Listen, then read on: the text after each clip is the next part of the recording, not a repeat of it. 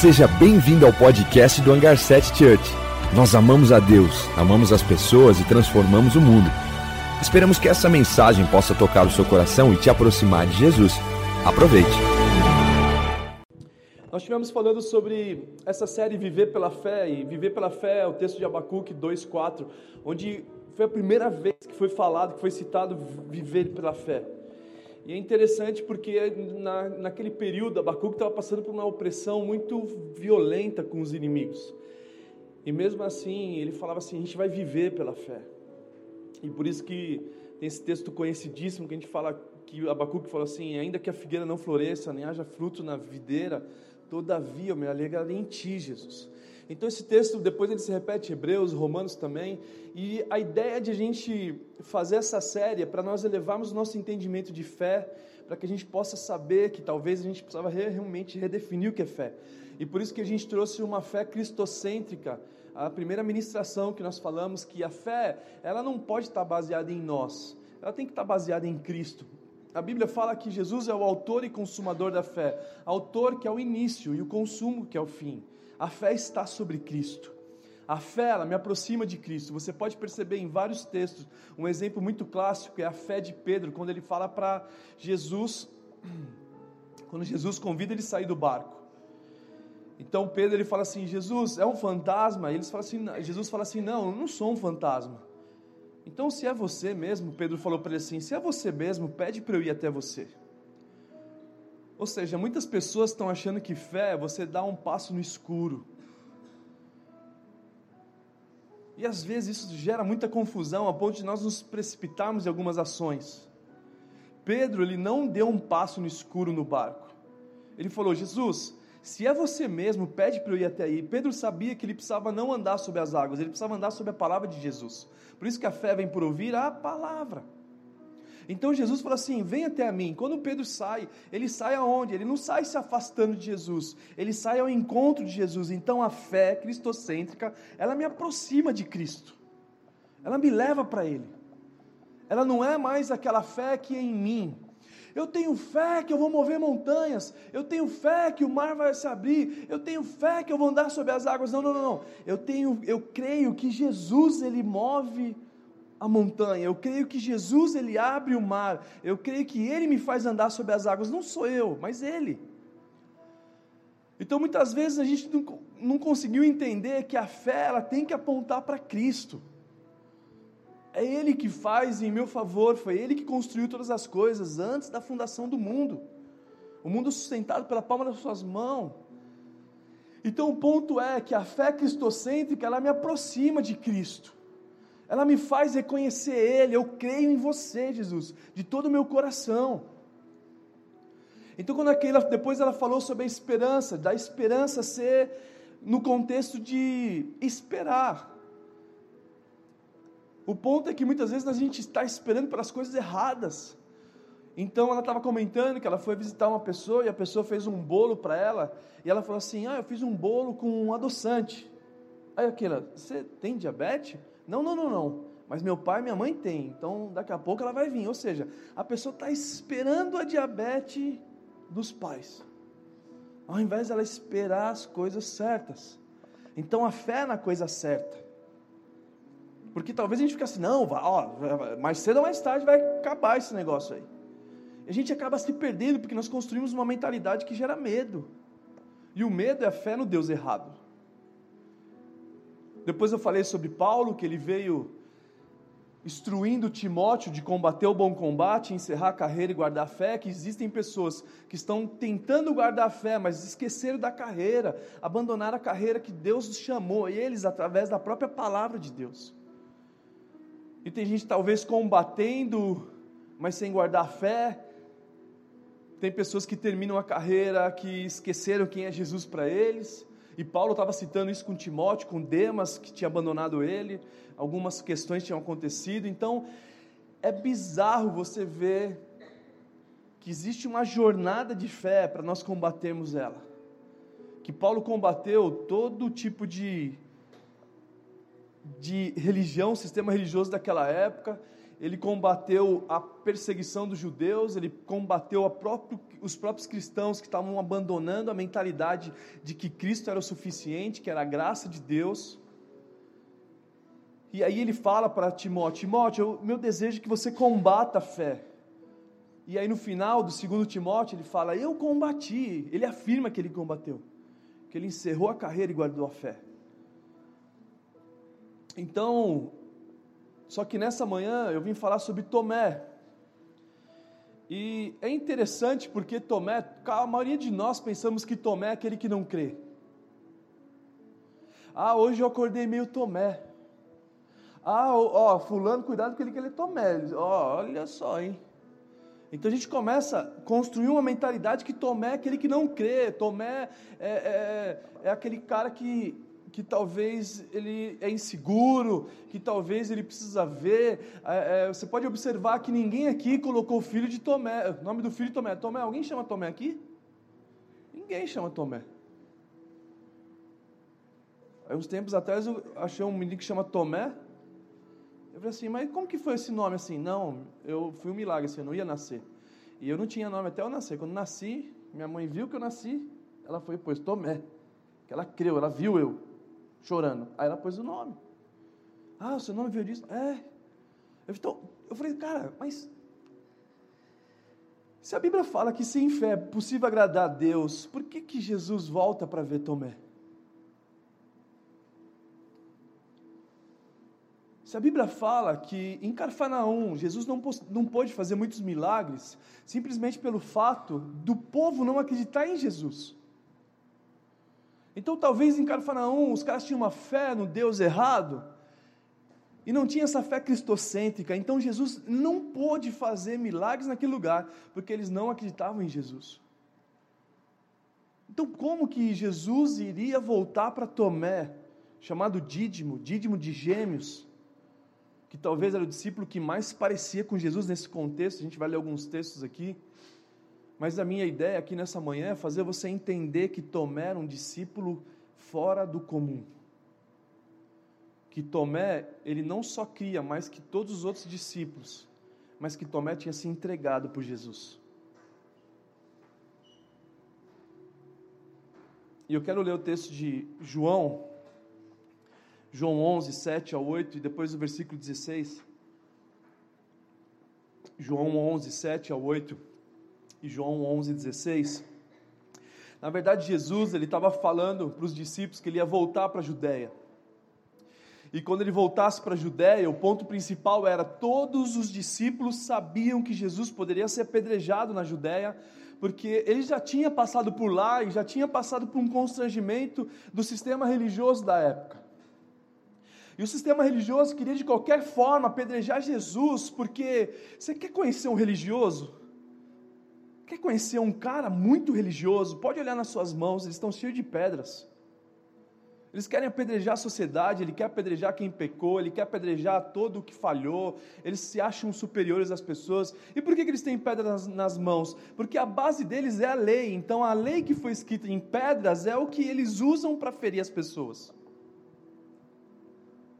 Então Jesus estava combatendo o sistema religioso a ponto de falar assim: olha, é, ele faz a oração do Pai Nosso, como que ele chama Deus de Pai? Como que ele chama Deus de Pai? Não, não, não, porque o sistema na época era assim: não, glorioso, santíssimo, adorável. E eu não estou falando contra isso, porque se isso foi de coração, é fabuloso. Mas Jesus ele chama um Deus de mais, mais perto, tipo Pai Nosso. Não é nem meu Pai, é um Pai Nosso. Quando Jesus começa a curar cego, ele começa a perdoar as pessoas, os caras sabiam que o sistema religioso da época estava falindo. Então eles queriam acabar com Jesus. Então todos os discípulos sabiam que Jesus indo para a Judéia para ressuscitar Lázaro, não posso errar os nomes, Jesus, tem misericórdia aqui. Ressuscitar Lázaro.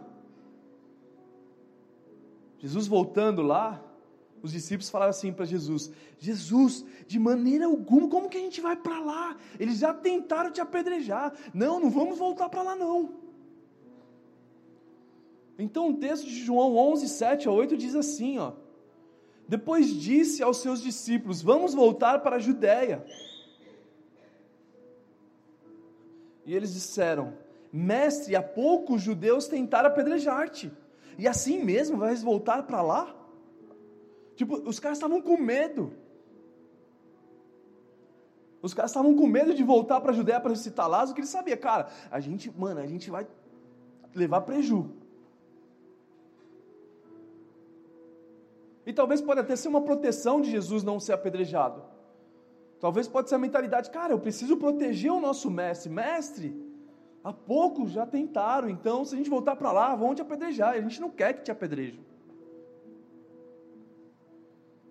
Só que Tomé, chamado Dídimo, no versículo 16, ele fala assim, ó. Então Tomé, João 11:16. Então Tomé, chamado Dídimo, disse aos outros discípulos: Vamos também para que morramos com ele. Uau! Então Tomé, ele sabia, não, não, não, eu sei que Jesus ele não vai deixar Lázaro sozinho. Eu sei que Jesus não vai abandonar Lázaro, ele vai, eu conheço ele. Então, já que ele vai, não adianta vocês falar que para ele não ir, então a gente vai para que a gente possa morrer com ele. Porque Tomé sabia que era impossível de viver sem Jesus. Então a gente vai, cara, que eu quero morrer junto com ele, porque viver sem ele é impossível. Então talvez muitos de nós temos a mentalidade, alguém aqui, vamos levantar a mão, quem quer viver para Jesus? Todo mundo. Oh! Mas quem quer morrer para Jesus? Opa! Então Tomé, ele estava assim, cara, eu sei que vocês querem viver para Jesus, mas eu quero encorajar vocês, discípulos de Jesus, vamos para que morramos com Ele. Porque vai ser impossível de nós vivermos sem Ele. Eu não vou conseguir acordar de manhã sem Jesus, então eu prefiro ir com Ele, morrer, do que ficar vivendo essa vidinha que eu vivia antes. Então Tomé ele tinha se entregado a Jesus. Tomé ele sabia que quem era Jesus. Tomé, se você ler uns textos mais para frente, no versículo, no capítulo 14, Jesus ele começa a falar do caminho. Ah, eu vou para o meu pai, o caminho e tal. E Tomé fala assim: Jesus, mas por favor, por favor, como a gente vai saber para onde você vai se você não mostrar o caminho? Aí Jesus fala: Eu sou o caminho, a verdade e a vida que hoje nós usamos isso para muitas coisas. Então foi Tomé que estimulou Jesus. Jesus, mas qual é o caminho? Me fala o caminho, porque eu não quero ficar longe de você. Ah, Tomé, eu sou o caminho, a verdade e a vida. Ninguém vê o Pai senão por mim. Então Tomé, ele era um cara completamente apaixonado por Jesus. Completamente Fala assim, cara, eu não quero mais viver aquela vida que eu vivi, eu preciso viver com Ele. Então, para onde você vai, onde você for, eu quero ir. E aí, para nós resumirmos um pouco a história, Tomé vai e vê Jesus na cruz. E dessa vez ele sim, ele já tinha avisado todos os discípulos que ele ia dar vida por nós. Mas Tomé talvez não entendeu o que significava dar a vida por nós. E aí Jesus morre numa cruz. E quando ele morre numa cruz, onde os soldados feriam ele, onde os judeus feriam ele, onde os próprios discípulos tinham abandonado ele, essas feridas que foi geradas na cruz, que é através dela que nós somos salvos, que é através da cruz, não cruz, mas de Jesus, foi pago as nossas falhas, que o sangue foi derramado da nova aliança, nos cobre do pecado. Porém, Tomé não entende isso, ele sai e se afasta dos discípulos, onde todos os discípulos, imediatamente, quando Jesus ele morre, eles vão para uma casa e fecha a porta da, da casa. Eles trancam a porta da casa em desespero, que tipo assim, olha, se crucificaram ele, vai crucificar a gente também. Então todos os outros discípulos estavam se protegendo e se escondendo, se escondendo do, talvez dos soldados, talvez dos religiosos. Só que Tomé não, ele se afastou dos discípulos, porque talvez ele estava numa crise existencial. Ele fala: como que eu faço para viver agora? Como que eu vivo longe de Jesus?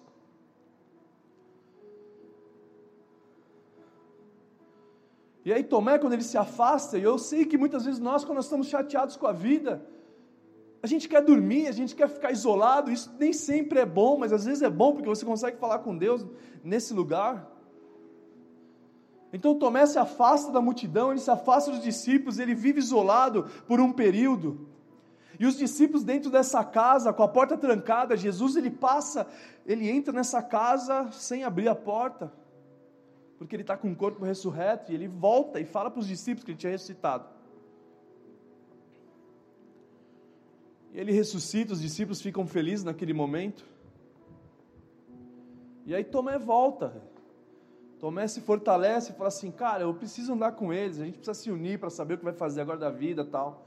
E quando Tomé ele entra dentro dessa casa que os discípulos comemoram a ressurreição de Cristo, ele fala assim: Olha, Tomé, Tomé, Tomé, Jesus ressuscitou, Jesus ressuscitou, ele veio aqui para a gente, não que ela ressuscitou. Tomé fala assim: Ei, ei, ei, ei, presta atenção, eu só acredito se eu ver Jesus, eu só acredito se eu ver a cicatriz dele. O que Tomé estava querendo dizer é que ele não estava vendo Jesus nos discípulos. Cara, eu não acredito na mensagem que vocês pregam, porque entre vocês tem picuinha, entre vocês voltou a pescar, Pedro, você chamou João, vocês abandonaram Jesus, vocês estão disputando quem é o primeiro, uma igreja falando mal da outra, um líder falando mal, dentro da igreja aquele negócio. Não, não, não, eu não consigo ver Jesus em vocês. Eu preciso ver Jesus. Então, muitas vezes, o Brasil está dessa forma, o Brasil é um Tomé, que muitas vezes fala assim, cara, você acredita em Jesus? Claro que eu acredito, mas você acredita na igreja? Não, não, não, não, na igreja não, porque eles, entre eles, eles estão feridos. E essa igreja que não entendeu a ressurreição para cicatrizar. Então é uma igreja ferida, vomitando na, nos púlpitos, vomitando nas internets, vomitando, e muitas vezes as pessoas não têm noção do que estão fazendo.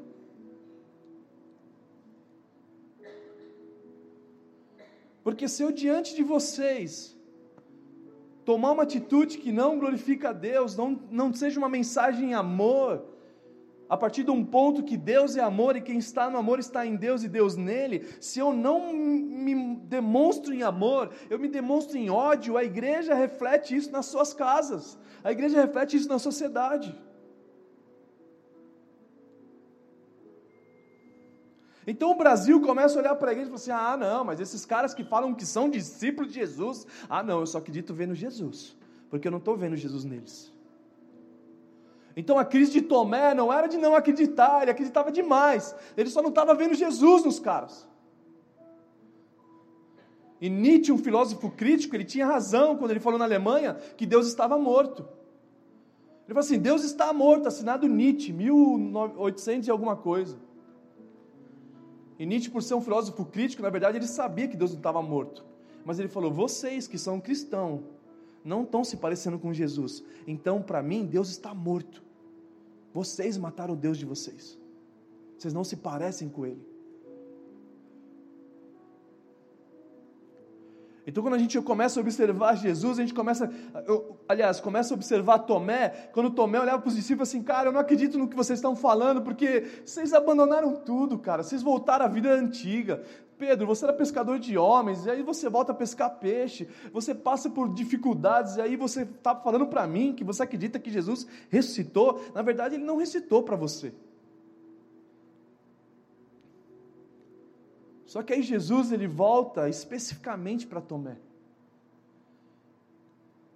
E quando ele volta especificamente para Tomé, a primeira coisa que Jesus fala para Tomé: Tomé, toque em mim. E Tomé toca na cicatriz da mão de Jesus, no corpo de Jesus. Depois Tomé toca na costela de Jesus. A mesma costela de Adão que foi feita mulher. Quando o soldado fura a costela de Jesus, nasce a igreja, a noiva de Jesus. E quando ele toca na ferida, ele não toca na ferida mais, ele toca na cicatriz. Ou seja, o que significa isso? Uma igreja madura, que passou por dores, que passou por frustrações com o sistema religioso, que passou, passou por frustrações na sociedade, mas o que o Brasil quer ver em nós é a igreja cicatrizada, não mais a ferida. Não mais a igreja do mimimi. Ah, ele me feriu. Ah, os fulano, meu marido, meu. Não, não, não, não. O Brasil não acredita nisso, cara. O que o Brasil acredita numa igreja cicatrizada. Uma igreja curada. Ele levou sobre si nossas enfermidades. É uma igreja que é semelhante a Cristo, não é uma igreja só de imagem, mas uma igreja de imagem e semelhança. Que as nossas atitudes, como fala em Filipenses 2,5, que as atitudes de vocês sejam semelhantes a de Cristo. Que quem diz que permanece nele, como fala em João, quem diz que permanece em Jesus deve andar como ele andou.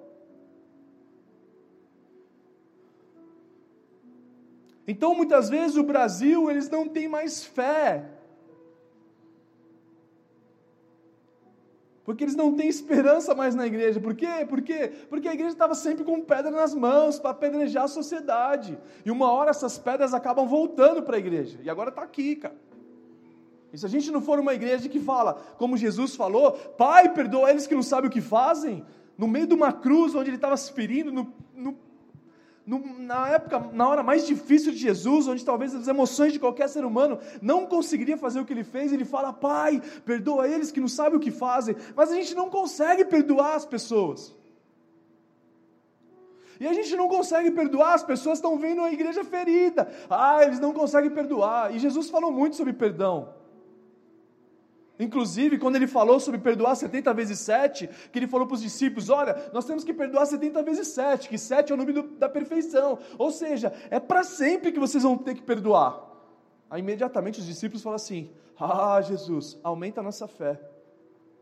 Ou seja, os discípulos falam assim: Jesus, para eu conseguir perdoar as pessoas, cara, você precisa aumentar a nossa fé. Eu preciso, olha, eu, eu, não, eu não sei.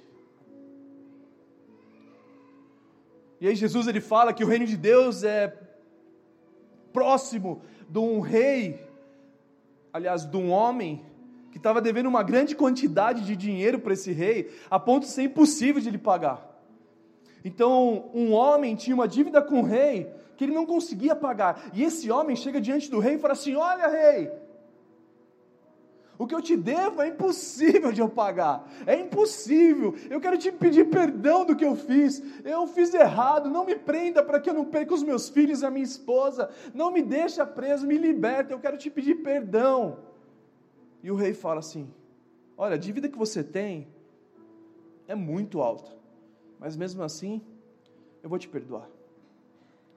E esse cara que acabou de receber o perdão do rei, esse cara que fala assim: Rei, me perdoa, ele vira as costas para o rei, ele agradece o rei e ele sai andando. E quando ele sai andando, ele encontra com outro cara que estava devendo para ele agora.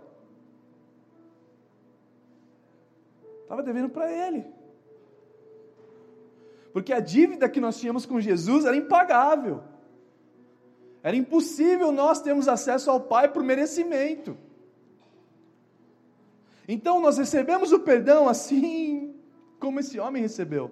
Mas muitas vezes nós não conseguimos perdoar aqueles que nos ofendem. O Pai nosso que estás no céu, perdoa as nossas ofensas, assim como nós temos perdoado aquele que nos ofendido. Então esse cara, ele encontra o, o cara que devia para ele uma pouca quantia de dinheiro.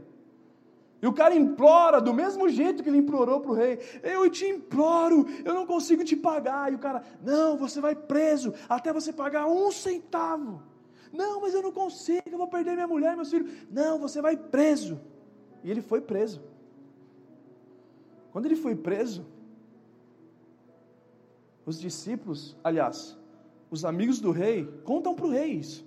Fala, rei, lembra aquele cara que devia? Você acredita que ele fez isso, cara? Ele recebeu o perdão de você e não conseguiu perdoar. Um cara que devia muito menos para ele. O rei fala assim para assim: agora volte e prende ele.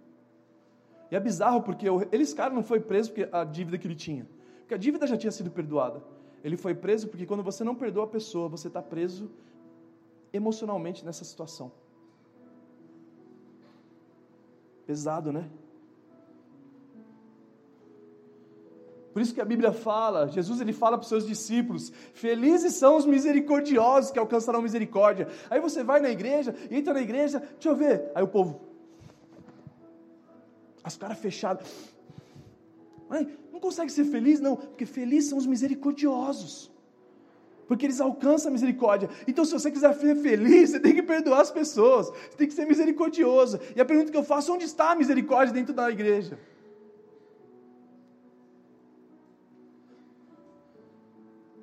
Onde Jesus estava num sistema religioso onde uma pecadora estava fazendo adoração para Jesus. Uma pecadora estava tocando, sei lá, violino, tocando guitarra com uns pedalzinhos bonitinhos. Ela estava entregando o melhor perfume que ela tinha em adoração a Deus. A melhor guitarra que tinha naquela época, a melhor teclado que tinha na época. E os religiosos imediatamente falaram assim: Olha, se ele soubesse que ela é uma pecadora, ele não ia permitir ela estar tá fazendo isso. Olha que bizarro isso. Muitos de nós não permitimos as pessoas estarem aqui no altar. E muitas vezes eles estão mais prontos para estar no altar do que a gente.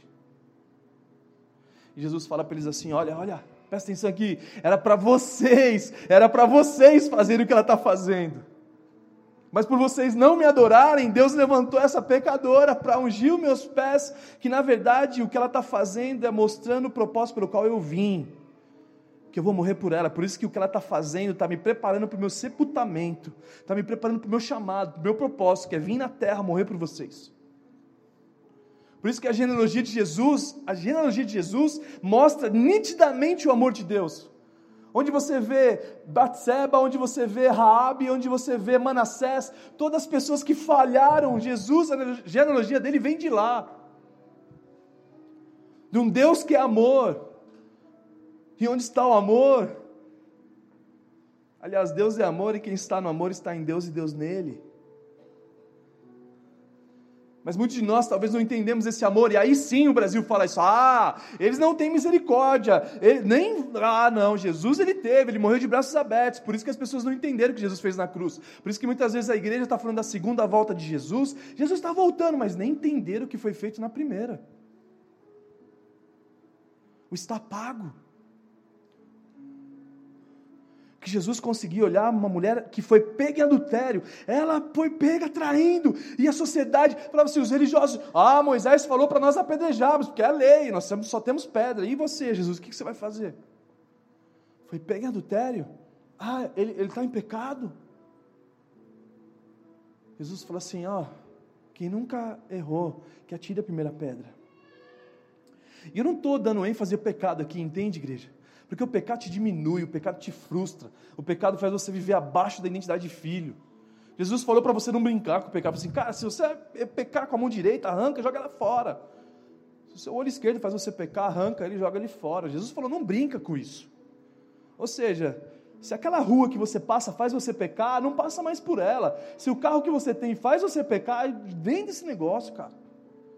É melhor o carro se perder do que se perder com ele. Então Jesus, eu não estou falando que, ah não, vamos aí, vamos aí, vamos pecar, porque até porque não faz sentido isso. Porque quando nós temos um encontro com esse amor que Deus amou o mundo de tal maneira que deu tudo que Ele tinha por nós, é impossível de você não corresponder a esse amor.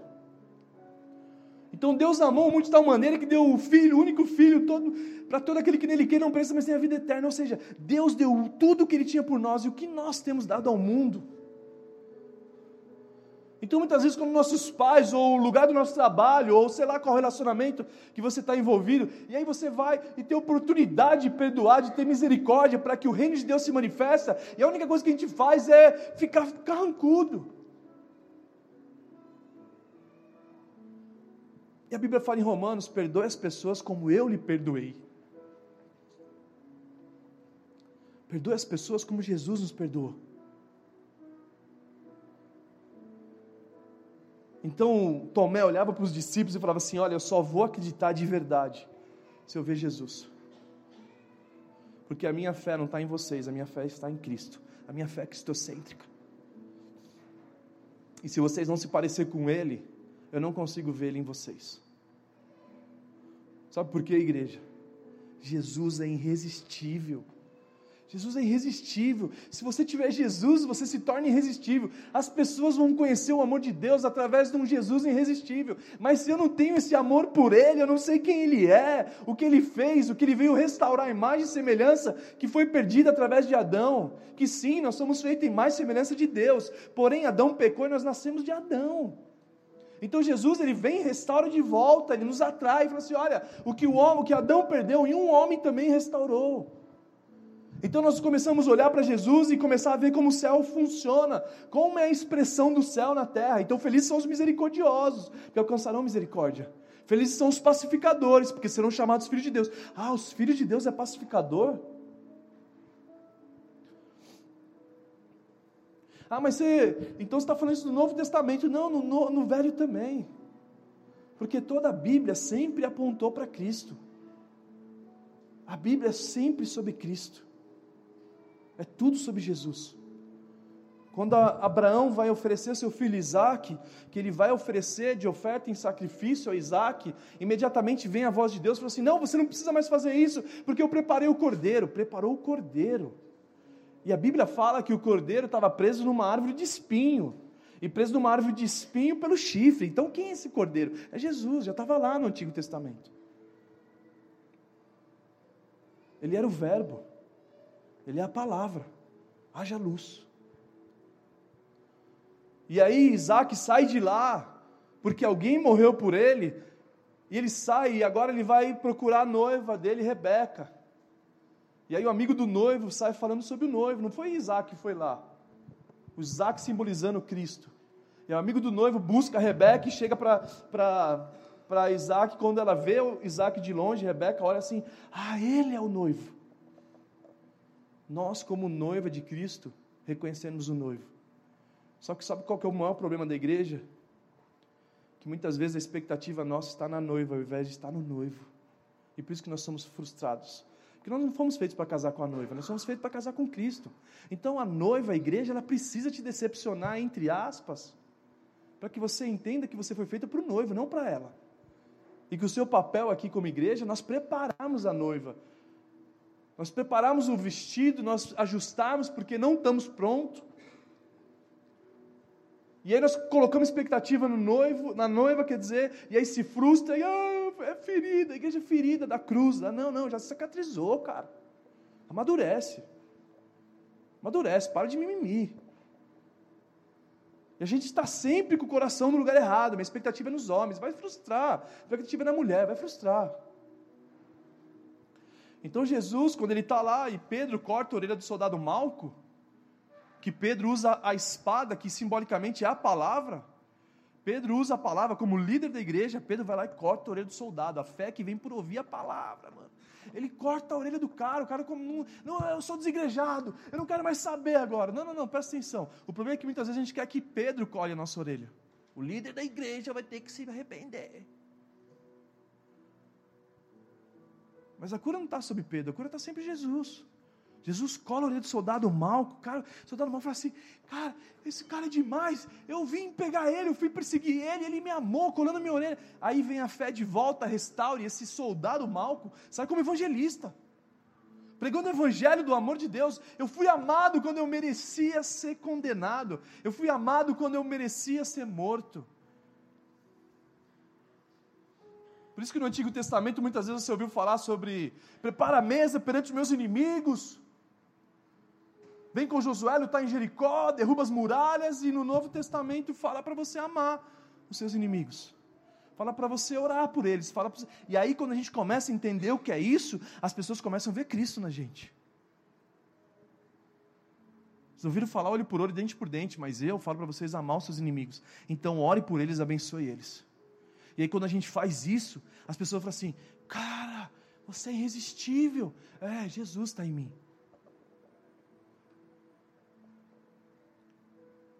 E aí Jesus fala assim: ó, vocês estão vendo o que eu estou fazendo? Os discípulos, sim, Jesus, estamos vendo. Então, eu só faço o que eu vi meu pai fazer. O meu pai fez, e por isso que eu estou fazendo. Que Deus é amor, e quem está no amor está em Deus e Deus nele. Só que aí tem um sistema religioso que fala: Deus é amor, eu acredito nisso, mas Ele é justiça. E aí em Tiago 1,19 fala que a ira do homem não produz a justiça de Deus. Que a ira do homem não produz a justiça de Deus. Que um justo, chamado Jesus, morreu por todos os injustos. Porque Deus é justiça, fala isso. Então um justo, um justo, morreu por todos os injustos, chamado Jesus. Então ele se entregou por nós. Sim, nós estávamos condenados, precisava alguém pagar por nós. E ele vem e paga, ou seja, a justiça de Deus é feita em amor através do seu filho.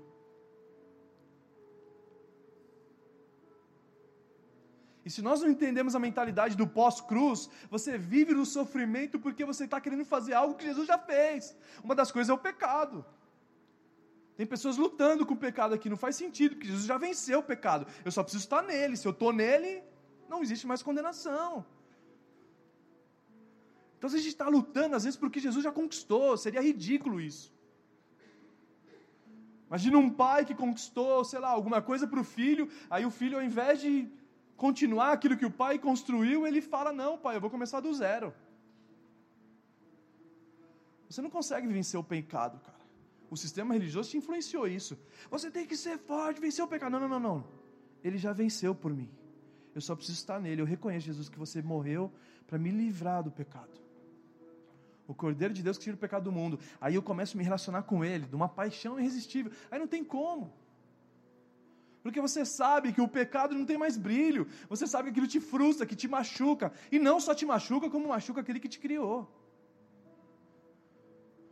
Porque todo carro que é fabricado e dá errado é problema do fabricante. Então Deus não te fez para o fracasso. Então a gente precisa redefinir muitos valores para a gente entender quem é o nosso Deus, para nos apaixonarmos por Ele. Por isso nós temos que amar Ele de todo o coração, de toda a mente. Mente, os meus pensamentos, Jesus, os meus pensamentos têm que te amar. De toda a minha força, de toda a minha alma. Então o que o Brasil está querendo ver é esse Jesus que ressuscitou. A ponto da igreja falar para o Brasil: toca nas nossas cicatrizes porque quando Tomé tocou no corpo de Jesus, o corpo de Jesus simboliza a igreja. O corpo de Jesus simboliza a igreja. Então, quando o Brasil tocar em nós, os nossos pais, a nossa esposa, os nossos filhos, o lugar do nosso trabalho, a escola que você estuda, quando o seu maior inimigo tocar no seu corpo e ver que você foi cicatrizado, ele vai ter conexão com você. Fala assim, cara, sério que você passou por tudo isso e ainda você continua sendo fiel? Ah, eu combati um bom combate, eu estou encerrando a carreira eu vou guardar a fé.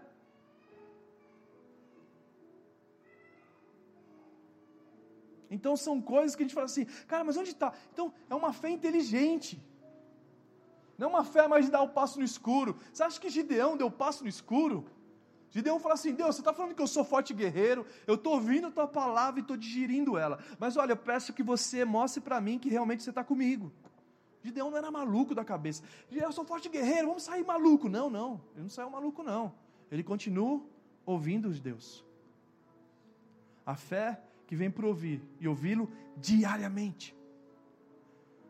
A fé de Tomé foi de ouvir Deus diariamente. A fé de Noé, mesma coisa. Ah, uma escada que você não enxerga. Quem falou isso? Aí tá cheio de gente lá tropeçando, caindo no escuro, não sabe nem o que está fazendo da vida. Deus, você está comigo. Cara, você colocou a fé no Deus errado. Você colocou na fé num Deus maluco. A fé vem para ouvi-lo, cara. Você está ouvindo Deus? Porque se, se você ouvir Deus, Ele vai falar para você assim: cara, perdoe as pessoas como eu perdoei você.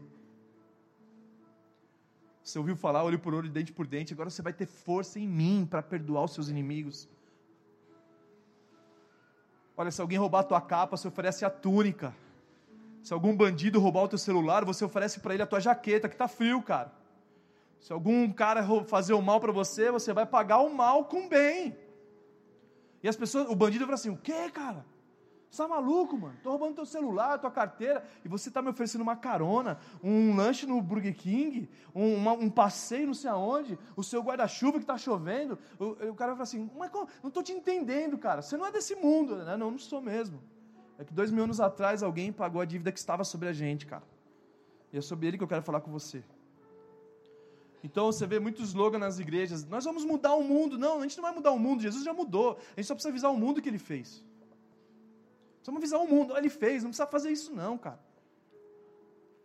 Ele é um bom pai que traz sustento, que você não precisa se preocupar com o que comer, com o que beber, a não ser que você não enxergue ele como um pai, porque o Brian, o Kevin os meus filhos, eles não se preocupam com o que comer e beber, não se preocupa com a roupa de vestir, porque eles sabem que eles têm um pai.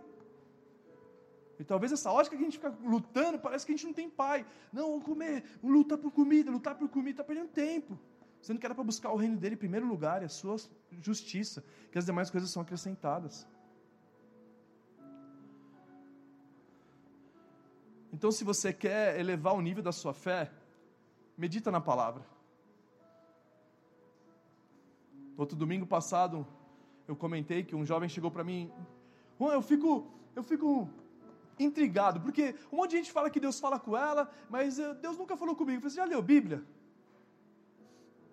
Ah, então, lê Bíblia, cara. Deus vai falar com você. E se você quiser que ele fale com alta voz, lê a Bíblia em alta voz.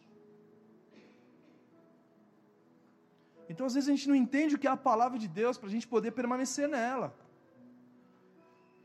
E você percebe que Deus nos encoraja a construirmos algo que é maior que a gente, que a gente sabe que sem Ele é impossível de nós fazermos, só que a gente se distancia dele, a fé que te afasta dele. Não, eu tenho confiança em mim, eu acredito em mim, eu posso, eu sou poderoso. Eu não, não, Deus, fica. Jesus, por favor, hein, não quero te incomodar.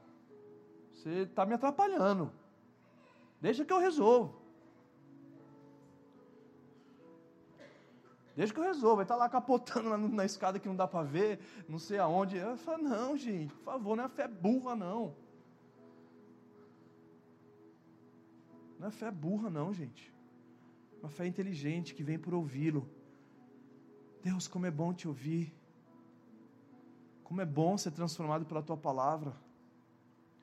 Porque ela gera conhecimento que me livra do mal que agora eu entendi o que você falou de ser feliz é porque é misericordioso. Então, quando meu pai me feriu, eu sou, ah, misericórdia. Ah, pai, eu, tá tudo bem, dá um abraço aqui. Então você vive uma vida feliz, porque agora você entendeu a palavra dele, aí você está meditando nela. E a fé sua é exatamente essa, se parecer com Cristo. Filipenses 2,5, a atitude de vocês sejam semelhantes de Cristo. Carta de 1 João, se você está dizendo que anda com ele, que você permanece nele, você deve andar como ele andou. Em João que fala, nisto todos saberão que sois meus discípulos quando amares uns aos outros.